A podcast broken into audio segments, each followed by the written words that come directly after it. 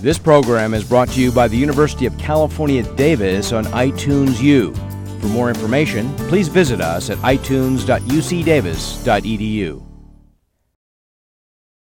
To speak was not English, uh, it was Polish. So there you are. There's uh, something in common. I must admit that I quickly gave up on my Polish speaking abilities, which my mother told me was about when I was three years old. So please, if any of you speak Polish, don't, don't speak to me in that language. Um, I'm going to be uh, discussing uh, transfusion medicine, uh, which has been a favorite of mine for a long time. And uh, it will eke out during my presentation uh, why I feel qualified to some extent to discuss this important topic that's important to all of us in medicine. Um, for the first uh, third of my presentation will be information that I have updated, that I have been giving uh, for years.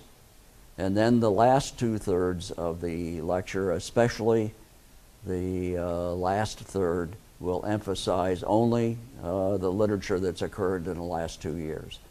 So my goal is to uh, update you uh, with regard to the status of transfusion medicine.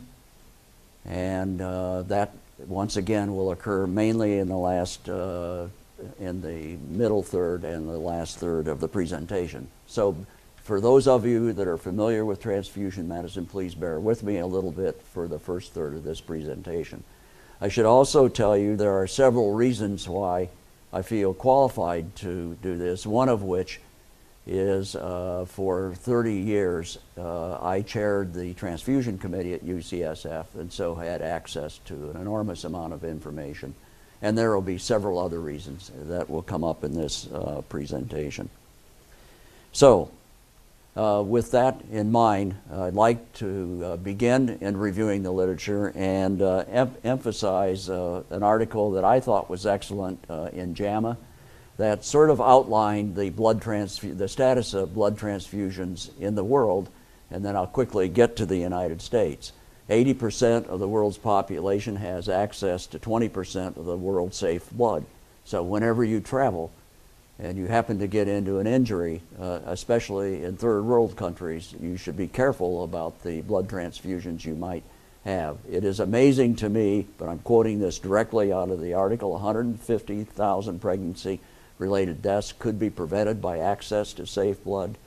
Only 30% of countries have nationwide transfusion services, and 50% of donors are from family or paid donors, which are well recognized to be an increased source of infectivity and other problems associated with transfusions. Uh, people die uh, or have uh, serious problems with, whoops, serious problems with hepatitis B, C, HIV, which is, again is emphasized in this same article.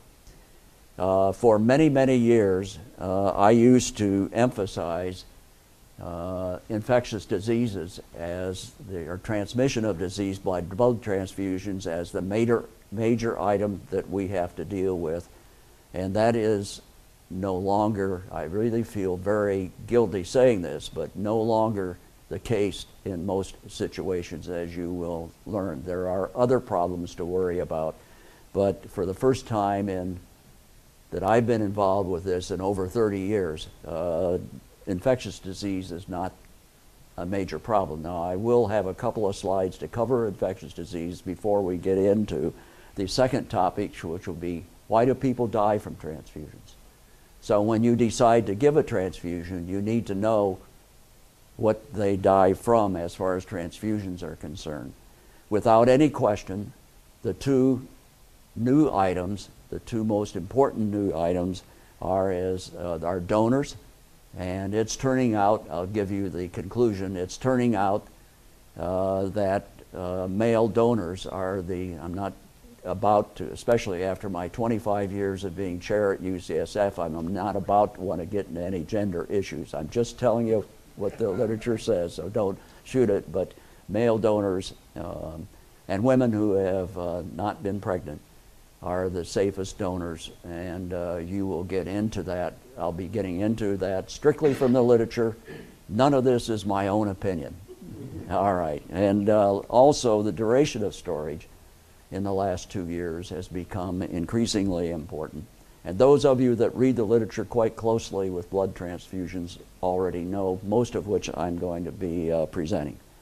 So, uh, with that in mind, I'm going to uh, first talk about infectious uh, transmission for just a moment and then uh, move on. So, many problems with transfusions are related to infections.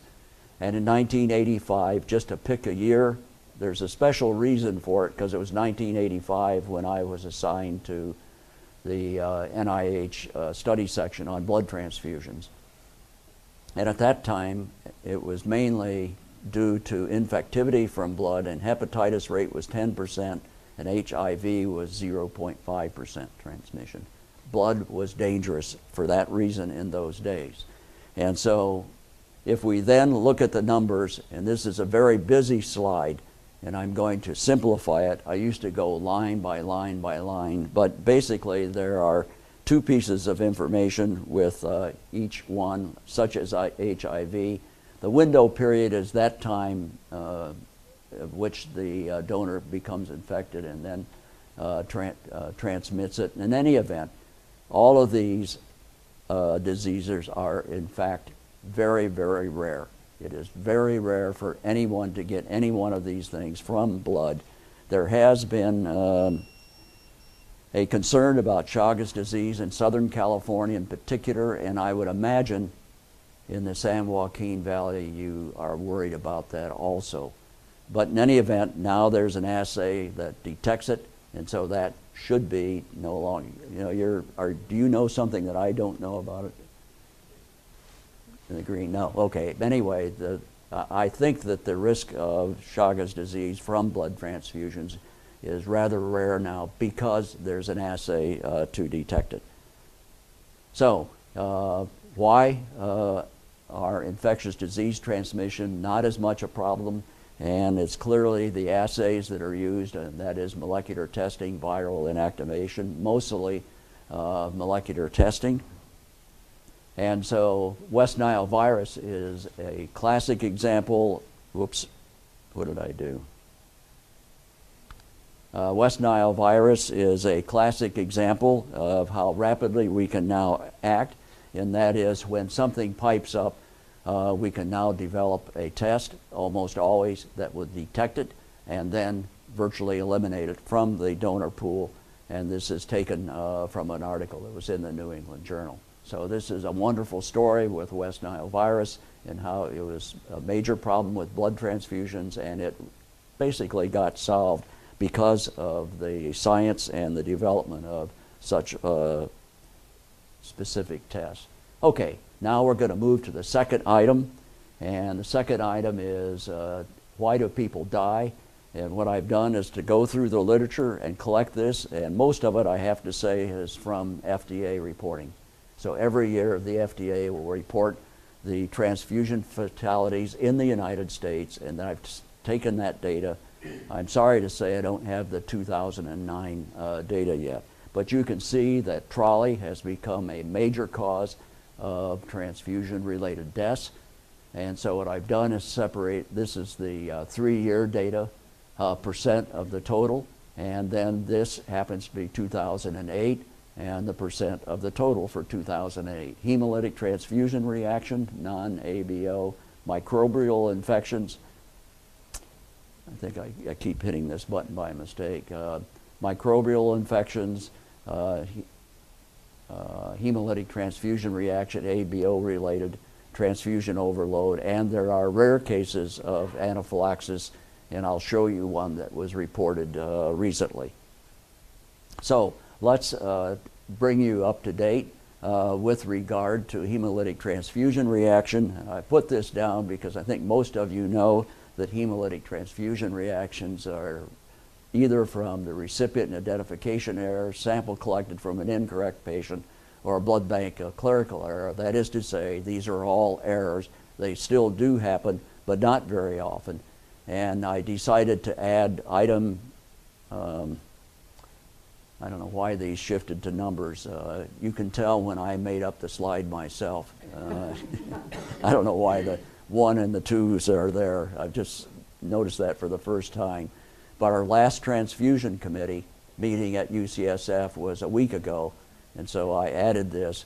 And these conclusions are not correct for UCSF, uh, even though they are for the rest of the country, in that we've not had any hemolytic transfusion reactions for quite a few years, except uh, for group O platelets to type A patients, two cases of hemolysis in that particular situation. And uh, please don't ask me to explain this in any more detail because you'll go over my head, but that's what was reported at our last transfusion committee. Okay, TRALI needs to be uh, updated, and we're now going to be getting into uh, the gender of the donor. Uh, whoops, press the wrong button. Uh, let's see if I can get back to where I was. Uh, by doing it. Let's see. Uh, how do I get? Let's see. I have to. Pre- You're going to do it for me. I can do it on my own computer, but okay. Thank you. Um, leading cause of death uh, associated with transfusions. Uh, the incidence uh, is about uh, three in ten thousand with male. Uh, excuse me, is three in ten thousand with a mixed uh, donor pool, and one in 10,000 uh, with male donors alone, or females who have not been pregnant, and associated with all blood products, but especially fresh frozen plasma. And so, clinically, I'm quite sure that you know this quite well, and I don't need to really go into it. But clearly, it's the absence of left atrial hypertension separate from hydrostatic pulmonary edema, high protein content in the edema fluid that comes from uh, the lungs. And I, I'm sure that uh, you've dealt with this uh, many times.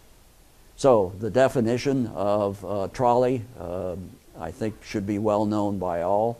And uh, it requires a diagnosis of acute lung injury six hours after transfusion and, and with uh, acute lung, without acute lung injury risk factors delayed TRALI syndrome, so on and so forth. I think you know this. And when I made this slide up, uh, the donor pool uh, was not an issue at that time. And so it was use of leukoreduction and younger blood, that is, blood that has not been stored uh, very long, will probably decrease the incidence of ARDS. And the references you will begin to notice are more recent ones, and this appeared in anesthesiology in 2009. So, um, trauma and ARDS and acute lung injury, early transfusion and, and red blood cells and FFP are independent dose related risk factors, significant only with more than five units of blood. Uh, keep going down, fresh frozen plasma is an independent variable, uh, so on and so forth. And the references for this uh, actually are in the journal Anesthesiology. And in 2009, anesthesiology, the journal anesthesiology was loaded with blood transfusion uh, topics. I'm going through this uh, pretty rapidly because I think you know most of it, and that is uh, that fresh frozen plasma, and I have up here now a conclusion, fresh frozen plasma appears to be an emerging and dominant risk for TRALI, and this once again came from this particular uh, reference. So, uh, recent key information regarding uh, TRALI, the incidence is decreased by the exclusion of female plasma donors. Leukopenia is the first laboratory sign, increased protein in the edema fluid, and uh, with excessive intravascular volume, edema fluid will be uh, decreased. So, okay, now let's get into the evidence. In 2008, 20 donors produced 16 TRALI cases in 2008, and 13 were women. And uh, the AABB, American Association of Blood Banks, recommends women who have not been pregnant and male donors and and male donors uh, be the ones that, who should uh, be.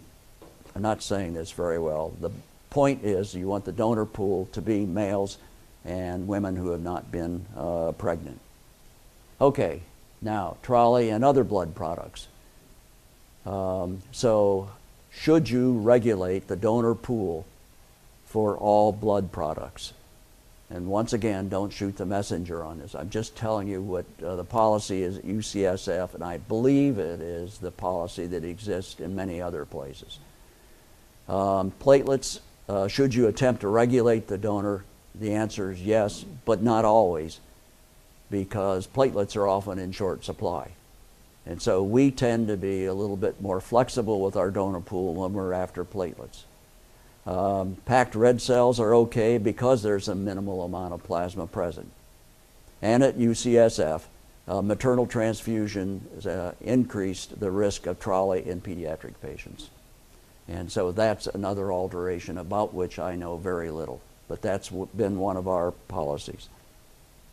Okay, I'm going to switch uh, to platelets, and this is a particular case report of platelet-induced sepsis, and uh, is self-explanatory, and I don't need to really go through uh, all of it, other than uh, giving the platelets called caused hypotension, refractory pressure, respiratory failure, acidosis, and uh, this was uh, cultured out of the uh, uh, as a cause of the pneumonia. And why am I going through this? And the reason I'm going through this is we at UCSF believe that we're really terrific in everything we do. This occurred at UCSF. And so my point is we have lots of problems too, and uh, this is not the only case that occurred, by the way. And so most blood transfusion bacterial contaminations are in platelets. I think this is a problem that most blood banks now have largely conquered, but you should know that it happens when you do have a fever. You should suspect it either be uh, platelets or uh, TRALI. And uh, is cultured platelets successful? The answer is partially. I have no down, but the answer is partially about a thousand uh, contaminated platelets given annually in the United States, uh, with only uh, 10 to 40 percent actually causing clinical problems. In 2004 to 7, I don't have the 2008 data, 20 to 27 reactions, 3 to 5 deaths. So it has been a problem. I think most blood banks have taken care of it. Remember that platelets are stored at room temperature. They have to be in order to sustain platelet function and uh, there are uh, detection tests, uh, which is what is listed here, and that's what's used to determine whether the platelets are culture negative. Whoops. So uh, the rule is if a patient has a fever within six hours after receiving platelets, then it is platelet-induced sepsis until proven otherwise. Remember, six hours with platelets. So it's uh, or platelet uh, contamination is really the uh, issue. Um, I don't know whether everyone knows this and I'm the only one that's a little slow in the draw. It used to be that our terminology was that we'd give six to 10 platelet concentrates uh, when we had a platelet problem, especially from massive blood transfusions. Uh, that's now old terminology, and now uh, you give one unit and one unit is equal to six platelet concentrates. I think all blood banks across the country use this terminology now. So uh, I'm going to move just quickly to uh, coagulation um, and uh, what we do, and it's also dealing with the uh, ASA practice guidelines. Um, part of it is talking of a visit like this is talking to residents. And if I as somebody who's been around a long, long time, I've had a wonderful career. And uh, part of it is just taking advantage of every situation that comes along my way. And I said, gee, how can I, what can I do here that will be lots of fun, might achieve something? And uh, I will never tell you what the names are. But the Vietnam conflict, uh, let's step back a little bit and compare it a little bit to uh, Iraq and Afghanistan. Uh, Vietnam conflict, there were 20 or 50,000 Americans that got killed. There were 500,000 American troops there at a time. So it was huge. And so there this happened right when I was a resident. And uh, there were three of us that, that were vulnerable. Remember, there was a draft then. So when you finished your residency, and especially if you were a male, your chances of getting picked to go there were pretty high. And so two of the three of us had fathers that had influence and uh, worked it around so that this didn't happen. I didn't have uh, such a father. And so um, I went to um, Washington and uh, decided that there was a thing called Da Nang lung. I don't know if you've ever heard of it, but it's acute respiratory syndrome. Um, and uh, I heard that this was going on someplace in Vietnam. I knew I was going. There was no way of getting out of it. So I volunteered to go in the Navy. And so I went to Washington and uh, talked with the head of research in Washington in the Navy. And he said, get yourself assigned to Da Nang because that's where the most casualties are, that's where the action is, and that's where the Da Nang lung research is going on. So I went to the detailer, uh, which the guy who's assigned it, and uh, everybody, he told me, everybody that come to him was trying to get out of going to Vietnam, and he said, what can I do with you? And I said, I'd like to talk about, I'm going to enter the service in July, and where I go. Where do you want to go? I said, I want to go to Vietnam. And he thought I was crazy. And uh, the fact is, I knew that the odds of me going there were 99%. And so I said, he said, okay, uh, you could go to Vietnam. And I said, could I pick where I go? One of the best, as I look back at my career, this was probably one of the smartest moves I ever made. And, uh, and I said, I'd like to go to Da Nang. He said, you know, the action there's pretty hot. And I said, I know that. So anyway, I went. And so this is a picture from Da Nang. It's uh, recently um, appeared in anesthesiology, and I'll tell you why that is. And that's a uh, helicopter, and most of the casualties came by helicopter. That's a place called Marble Mountain, which doesn't look very big. I thought it was huge. Uh, and that's where the Viet Cong hid out at night. And anyway, so that was uh, Vietnam. And so I got there and um, asked, we started giving the first anesthetic I ever gave, and I'll get off of this real quickly. I was uh, jet lagged and I went in and there was a Vietnamese that required anesthesia. And um, I was culturally deprived. And so I went to intubate this patient and all the teeth were black. I'd never seen anybody with black teeth and that's from betel nut. And then I opened the mouth, and there was a worm coming out of the, uh, the esophagus, and I closed the mouth. And, uh, and then I said, oh, Jesus, and I was jet lagged, and I thought, I'm going to be here a year. Uh, this is, and the surgeon was from South Carolina, and he used a four letter word that I won't use. He says, Ron, he says, just get the damn tube in. They've all got those. And so that was the beginning. But as time went on, uh, there, it's amazing how dedicated people were there. And we took care of zillions of casualties. And I started to wonder whether the transfusion protocol was correct or not. And they simply took it from uh, a civilian protocol. And so they allowed me, with the help of a laboratory and everything like that, to do quite a few studies. And uh, one of them was the coagulation effects of massive blood transfusions. And that study was honored as a classic paper in anesthesiology last year. And that's where this picture uh, came from. And uh, so for me, when I got back and I had published all those papers uh, on it in JAMA and so on and so forth, I got assigned to be on the FDA Blood and Blood Products Advisory Committee. I got assigned to uh, be ultimately on the NIH uh, study section. And I owe the military a lot for letting me do that and giving me the freedom to do that. And so uh, I get a little, and I'm going to be honored by the military anesthesiologist. And so I've gone back, been asked to come back to Vietnam by the North Vietnamese. And so I've had a wonderful, I won't bore you with the rest of it. Uh, but um, I had a surgeon come and said, gee, it was great you were able to do all that. And do you remember what we did? And I remember that whole year of never questioning the quality of care. And the surgeon reminded me when I go through what I have to go through at UCSF, committee meetings and on and on. He said, Do you remember how many committee meetings we had when we were in Vietnam that whole year? I said, No. He says, We never had a committee meeting.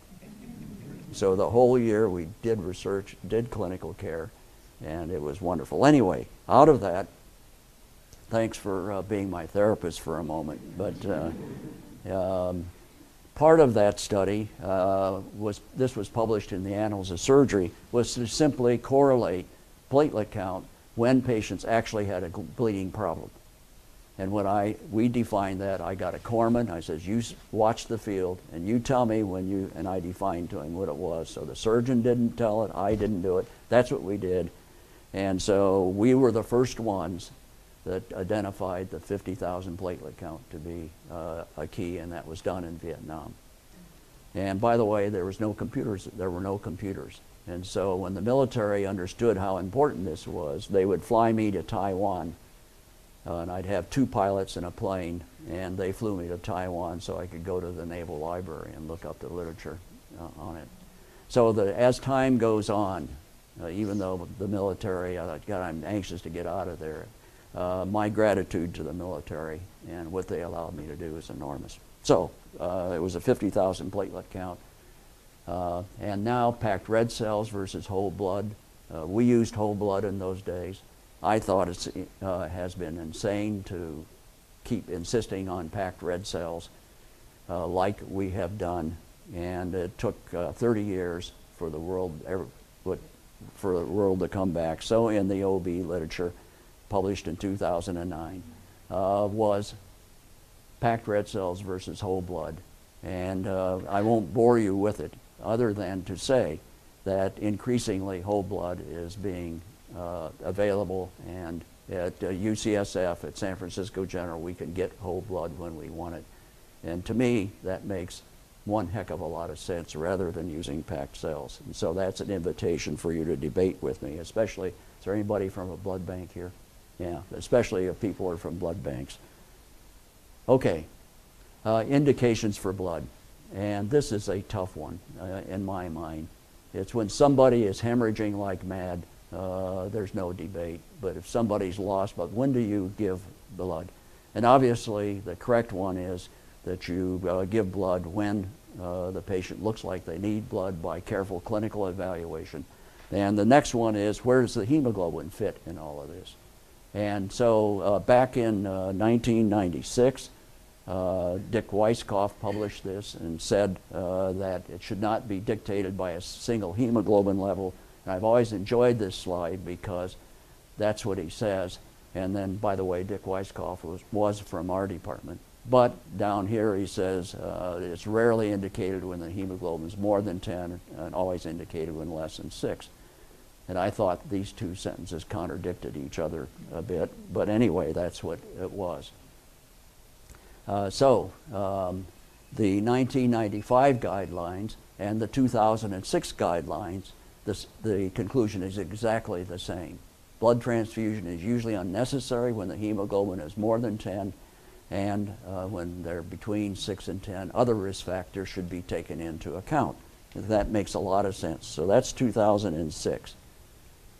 Um, so why is there no difference between 1995 and 2006? And the answer is there's no ability to measure the adequacy of oxygen delivery and its efficacy in vital organs such as the brain, heart, etc., etc.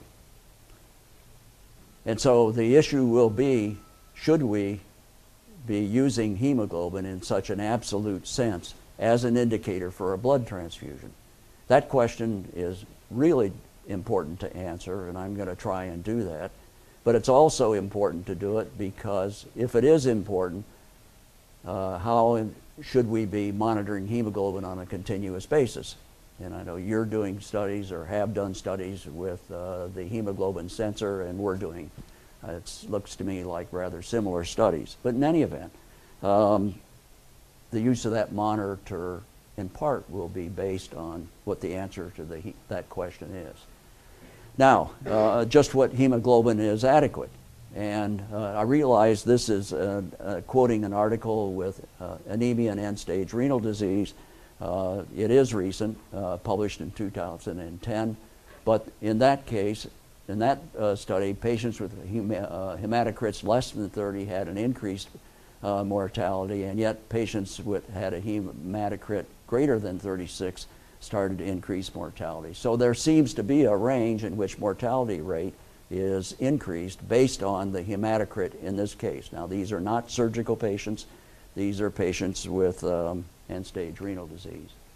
And so should acute anemia, when it's 5.5 to 8, be an indicator for a transfusion? So in volunteers, uh, and this is Dick Weiskopf's study, they have an increase in heart rate, slowed reaction time, decreased self-assessed energy level. Is that good enough for us to take an anesthetized patient and say they should have a transfusion?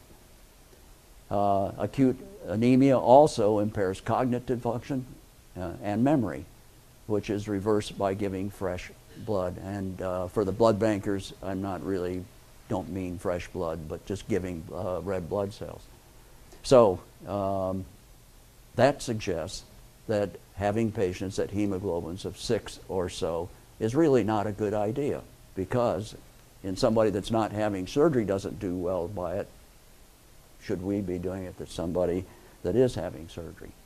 So perioperative uh, anemia increases mortality in non-cardiac patients by fivefold. Once again, if you want to read the article, this is where I'm getting the information.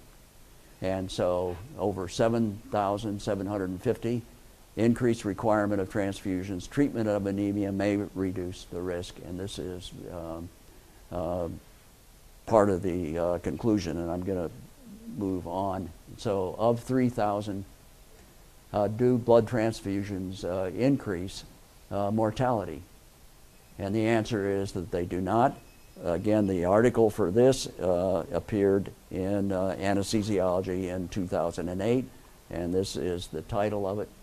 3,000 patients, uh, 1,000 received more than one or more tr transfusions. Direct relationship between mortality rate and number of transfusions. Transfusions not associated with worse mortality rate. 30 days higher survival rate in patients receiving blood. Conclusion. Uh, conclusion, blood transfusions associated with increased mortality rate in IC, not associated in ICU patients. So, again, that's in the anesthesia literature. This is the title of the uh, editorial that was written, uh, Liars, Damn Liars, and Propensity Scores. Uh, in any event, this was saying you should take the previous study and uh, be careful with it. But yet, uh, how do you do pr prospective studies and come up with an answer related to that previous slide. And I'm going through this pretty rapidly. Um, what hemoglobin level should, the trans should be the transfusion study, uh, trigger rather. And there are several studies which find better outcomes with aggressive transfusion uh, less than 10 grams. And there, once again, are two references, uh, one of which is in the uh, New England Journal of Medicine in 2001. Uh, if you take a bunch of Canadians and ask them what this is a survey and ask them, this was published in anesthesiology, all would transfuse at a minimum of seven, would transfuse at eight or nine in patients who had these conditions. And I think in my case, um, I qualify for this transfusion, and there are a few of you, like John Eisel, I think, that also qualifies. So, uh, the indications for red blood cells, same as in 1996. Uh, um, and I have come to the conclusion that we must use the hemoglobin and or guesses related to age and myocardial infarction. And how should continuous uh, hemoglobin monitoring be used? And so I think that needs to be uh, answered. And I'm going to switch away from that and briefly just cover the age of blood uh, I think everybody knows that uh, blood uh, has a decreased 2-3 DPG, a left shift in the oxygen dissociation curve and the storage lesion. And so um, in 2006, Weiskopf uh, did a study in volunteers. The conclusion of the study is older blood as good as new blood. Okay. So that uh, answers that. And in the last couple of years, however, that conclusion has been proven to perhaps be not good. Uh, Koch et al. in the New England Journal of Medicine in 2008, talking about cardiac uh, patients had a decreased survival after heart surgery in patients who received blood older than 14 days, and they had increased postoperative complications. Um, this is um, an editorial that was written, New Blood, Old Blood, and No Blood, in the New England Journal. Criticized it because um, it was, they used 14 days as the cutoff point.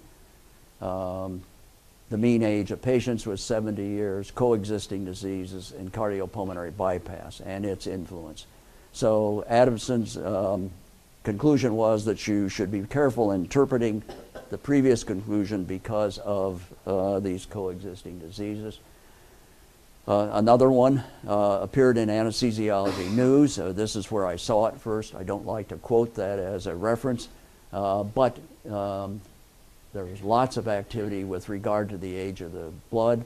The Cleveland Clinic uh, published uh, two 2,800 patients, about 14 day versus greater than 20 days. And the Canadians did the same thing. Theirs was fewer than eight days. And when you add this all up, it says that in certain patients, having blood that's less than 14 days is more desirable than having blood older than 14 days. So, uh, before I get to that, and so the conclusion from this is, and it really hasn't been worked out, is just how much should we pay attention to the age of blood when we're giving uh, patients. In our blood bank, um, I said, okay, if I'm, if I'm having surgery, what's to stop me from saying, uh, even though I don't fall into one of these risk categories other than my age, what's to stop me from saying, gee, I don't, I don't want blood that's more than 14 days? Can we put a demand on the blood bank to do that? And the answer is we can't do that, or else the blood bank will have real difficulty. But just know that the age of blood is really coming up as an issue. Okay, uh, this appeared in anesthesiology. Uh, and obviously, if it proves to be true, uh, it could uh, be a restrictor on the amount of blood given here as the reference. Aged red blood cells older than nine days uh, promoted progression of, of lung cancer in rats, fourfold increase in lung tumor retention, twofold increase in mortality rate. And so this is another argument, a study in rats uh, for using younger blood. Uh, editorial written by, gosh darn it. an editorial written um, uh, used the cancer uh, paper to encourage a restrictive policy, hypothesized that the transfused red cells became targets to host immunocytes, and uh, Western Australia has been uh, very restrictive on blood because of this concern and others. Um, can blood cause anaphylaxis? And I'm um, here just to say this is uh, one that's described in the literature. And so, uh, lastly, uh, in 2001, uh, I predicted that in 20 years, human blood will not be used as a blood transfusion, at least for the purpose of delivering oxygen. And the reason I believe this was uh, the various synthetic blood products and uh, this was reviewed in 2009 in uh, anesthesiology. Uh, obviously, these products cause kidney damage, coronary artery vasoconstriction. You all know about this.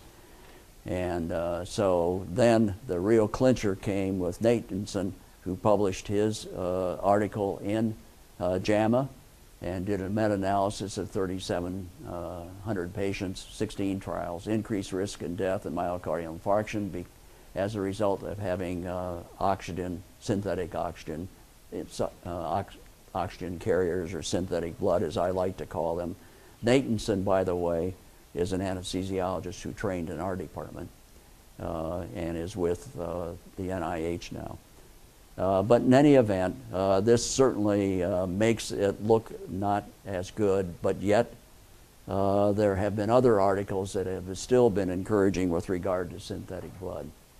So the future of clinical trials uh, and blood substitutes, this is an editorial by Ferguson, and you can read this uh, by yourself. Blood supplies have never been safer, and uh, he's stating what kind of studies need to be done.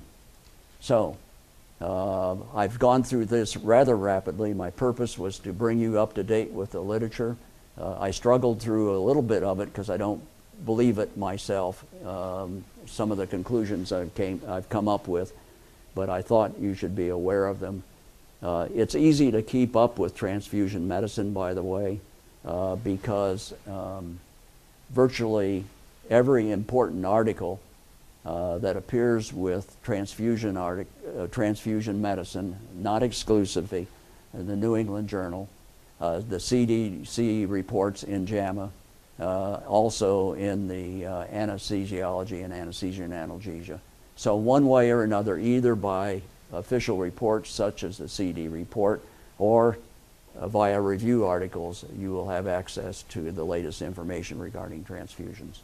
So I want to uh, first uh, say I apologize for getting a little bit sentimental about my uh, military uh, uh, experience, but uh, in any event, it was important. It was a, and as I said, I try, was not able to get out of going, and I have to say, at this point in my career, I've taken the 10 issue, 10 situations that have been most influential in my life, and there's no question that that was a tremendous benefit to me. So I'm deeply indebted to the military and everything they're doing as it relates to tr- trauma medicine. Thank you very much.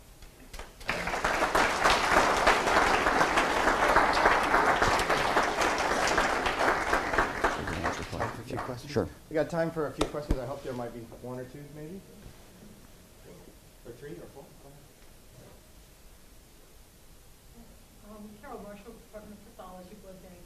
I have a question about your uh, massive transfusion protocol in San Francisco. I wonder if you've developed one there, and uh, if you have, are you having any problems with keeping up with the plasma demands for your patients? And how do you handle them? Yeah. The uh, answer is we do have a massive transfusion protocol that's used uh, predominantly at San Francisco General Hospital, which is uh, where all the trauma, virtually all the trauma, um, goes in San Francisco. So uh, that is the dominant one for us. I personally don't use it because I'm not stationed there, but that's where our massive uh, transfusion is. Uh, the um, University Hospital does virtually no emergencies other than those we create internally. And so uh, those are all, we work with the Irwin Blood Bank and our own blood bank, and we've not had shortages except with platelets. And that's why um, we've decided to not be quite so strict with the donor pool with regard to platelets. And can I just add one comment? Uh, Sure. you know- Well, I said more than one comment, that the American Board of Pathology act- uh, offers a, you know, a boarded specialty in transfusion medicine, and that's, those training programs are open to anesthesiologists. They only have to do one year of training. I know there are a number of anesthesiologists that are trained in the country. And I just wanted to let the group know, we've just started a fellowship in transfusion medicine Yeah. here. We- We're starting in July, and we have a position open for 2011. I learned about, uh, just uh, you I learned about that uh, sometime this afternoon, and my enthusiasm for that is enormous. Uh, I don't know whether the statistic, statistic is still valid or not, but anesthesiologists, one way or another, give about half the blood in the United States.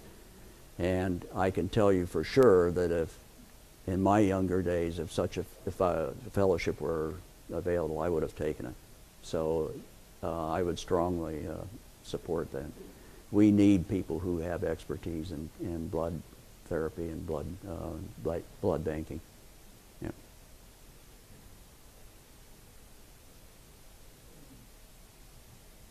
You should, uh, there aren't other questions, but I can't emphasize too much uh, that I really believe uh, transfusion medicine is changing fairly rapidly. And um, maybe one article by itself doesn't uh, make things change. But when you put this all together, like I tried to do in a hurry, there's a lot going on. And uh, as it relates to the age of the blood, the donor pool, that's already, well, by the way, is your donor pool any different than ours? Well, we do have, uh, all male plasma donors, but our platelets, we can't restrict those Right. all male. Well, that's the same, same as, yeah, the platelets are too short. Yeah. For the last four years, we have been giving our open heart cases not less than five days of age. We've always done it, and we will continue. Where are you? Here. Here. Like, um, how did you pick five rather than eight or three? Because we didn't want too much potassium. At that time, we we were using whole blood for our open heart. And, uh, we didn't want to have much potassium in the plasma that could affect the conducting system of the heart.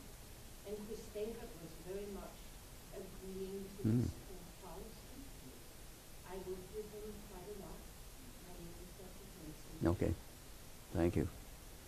We, I shouldn't say this, I'll get my blood bank uh, colleagues upset at me, uh, but uh, the surgeons I was with and I have talked about this.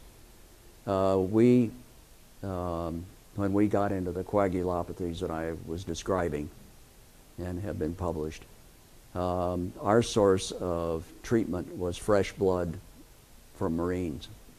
And um, they were tested, uh, but not, because in those days we weren't testing for all the diseases that we test for now.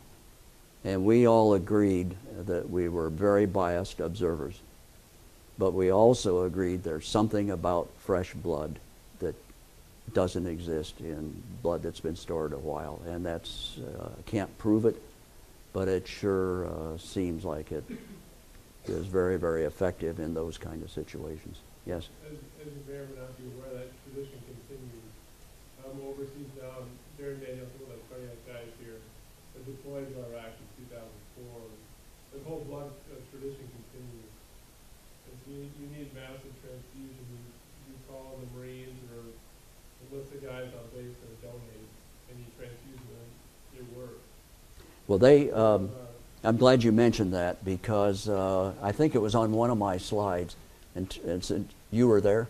Yeah, uh, maybe you can uh, set me straight. Uh, my understanding is that a certain number of soldiers are pre-tested, and I've forgotten what they called it, but are pre-tested so you know what uh, whether they're infective or something like that. Be, It sounds similar. I was, last time I was there was two thousand four. okay. And, but we had something similar where everyone was tested, and so you sent out, especially with American troops that got injured, you, you'd send out, send the word out, and people, you know, soldiers would show up in droves to help each other.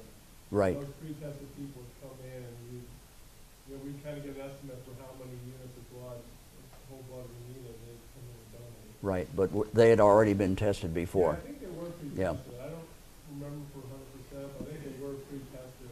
Well- They knew it ahead of time to speed up. Right. There's a, f- there's a phrase that they used, um, and it was in one of my slides, and I just skipped over it. But they had a, as I understand it, they had a list of people that have already been tested, and all they needed to do then was plink, point, and they've got them. We didn't have such a list. Uh, we tested them, but it took, uh, for whether they were, well, we gave type-specific blood a lot. And, uh, but the principles are the same. Yeah. Okay, thank you very much.